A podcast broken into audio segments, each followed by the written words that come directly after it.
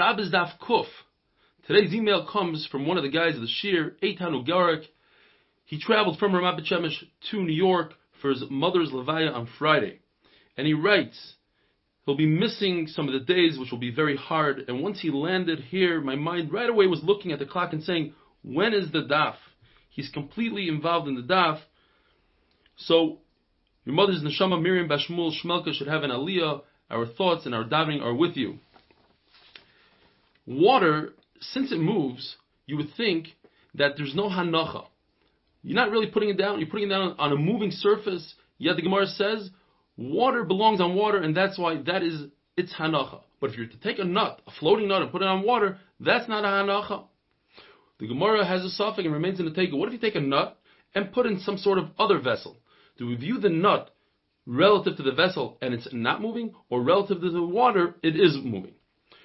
Oil that floats on top of wine is machloikis, whether or not, if it's truma, and a tvul yaim, somebody who went to the mikveh for tumah, was waiting for Erev Shemesh, for the sun to go down to become completely tar, if one touches the top oil, what becomes tameh?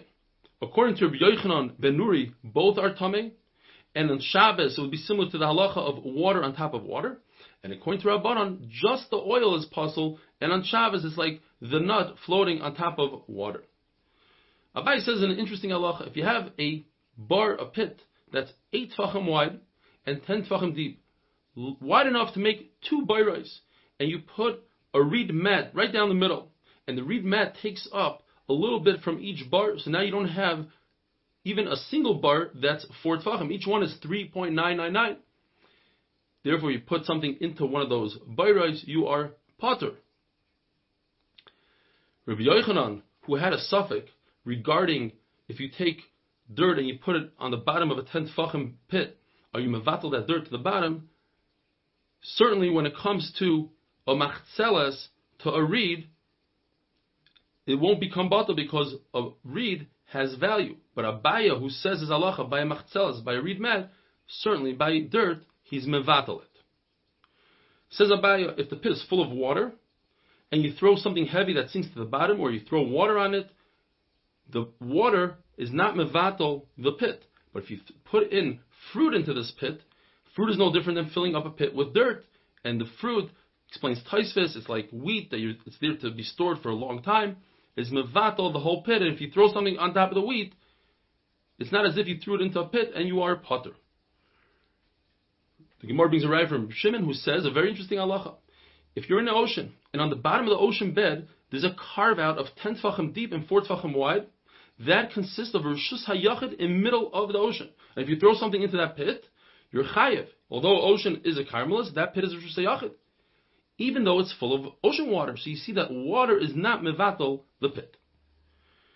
The famous Mishnah that we had a number of times, if you take something and you throw it like a juicy fig and you throw it on a wall that's above 10 tefachim, you are potter because it's not Rishus HaRabim, it's above 10 tefachim, and it's not Rishus HaYachid because it doesn't stick out or jot out. However, if you throw it below 10 tefachim, it's as if you threw it on the ground, and you are chayev. Reb Khiya says, if you throw something above 10 tefachim, and it lands in a small hole in the wall, according to Reb Meir, we say a concept called choykikim. We carve out the wall halachically. We see the same halacha in machlaikas by a mezuzah. A doorway has to have 10 tefachim height by 4 tefachim width. What if you have on the bottom 4 tefachim, and as it goes up, it gradually arches? Halachically, we pretend that there's no arch, that it's squared out, it's carved out. So too over here, Reb Meir says you carve it out. According to Chachamim, you don't carve it out. There's a concept in English, the rise over the run.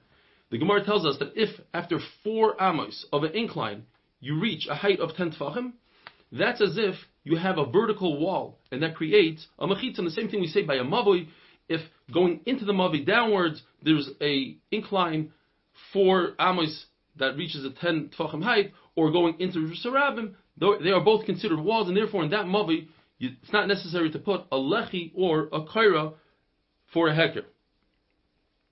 Very interesting halacha. If you, let's say, throw a frisbee 2 amos, and the wind takes it another 2 amos for a total of 4 amos, you are potter. What if you threw this frisbee 5 amos, and the wind stops it in mid-air, it holds it there momentarily, and then 180s it right back to you? You are chayiv, because Rabbi Yochanan says it rested in mid-air. Rava says that although an object came within 3 tefachim to the ground, we don't invoke the concept of kluta, even though we know the trajectory of this item and it's going to land very soon. There's no wind. It's not similar, says the Gemara, to what Rabbi Yochanan said a minute ago about this frisbee, and he had to come on to Pshat that it rested in midair. Why didn't he just say that it's within 3 tefachim? And the answer is because we're talking about a wild wind. But Rav is talking about no wind at all. Says the Mishnah, if somebody throws in an ocean, which an ocean is a carmelis, if he throws a dalet amas, he's potter. There's something called a rekak mayim, like a giant puddle in the middle of Rishus HaRabim that people walk through it. It still has the halacha of a Rishus HaRabim as long as it doesn't have 10 tefachim. If it's 10 tefachim deep, then it turns into a carmelis, says Rashi. And the Mishnah repeats the same words twice, and the Gemara tells us to tell us the halacha that when people are inconvenienced by walking there, it's still considered Rishus HaRabim, but if they're inconvenienced using a pit, let's say 9 tefachim, it's not considered Rishus HaRabim. And the reason why it says the word Rekak twice, to tell us, 3 pshatim the Gemara, according to Rava. One is talking about in the summer that typically people would cool off, but in the winter I would think people won't go through the water, Kamash Malan they do. And if it just says the winter, I would say, well, people have dirty shoes anyway, so that's why they go through it, but not in the summer, Kamash Malan. Abaye says that this Rekak is Dalet Amos. And I would think that people, if it's Dalet Amos, they would walk around it. And if they walk around it, it shouldn't be part of Rishus HaRabim. Komashmal, and it is part of Rishus HaRabim. Rashi says it's only 4 tefachim. And I would think because people could jump right over it, but if it's larger, people won't jump over it. Komashmal, yes. And similarly, Ravashi says when you have a bridge and you have one step in the bridge that people don't like to use, it looks a little bit weak and it's by itself. Nevertheless, if you throw something onto that piece, onto that board on the bridge, it's considered throwing it in Rishus HaRabim in your chayev. If you throw something and you are in the water, which is a carmelis, and you throw it to the land, which is a Rishus HaYachid or Rishus HaRabim, or the opposite, or you go from the boat, which is a Rishus HaYachid, into the water, which is a carmelis, or the opposite. Or what if you go from one boat to the other, you're all potter. The way to allow you to go from one boat to the other is to tie them together. If they're not owned by one person, you make an eruv chatzeros. In order to draw water from the ocean, you have to either make, according to Rav Huna, a little pipe, and you say, this is where I'm drawing water for as a hecker, that typically you're not allowed to.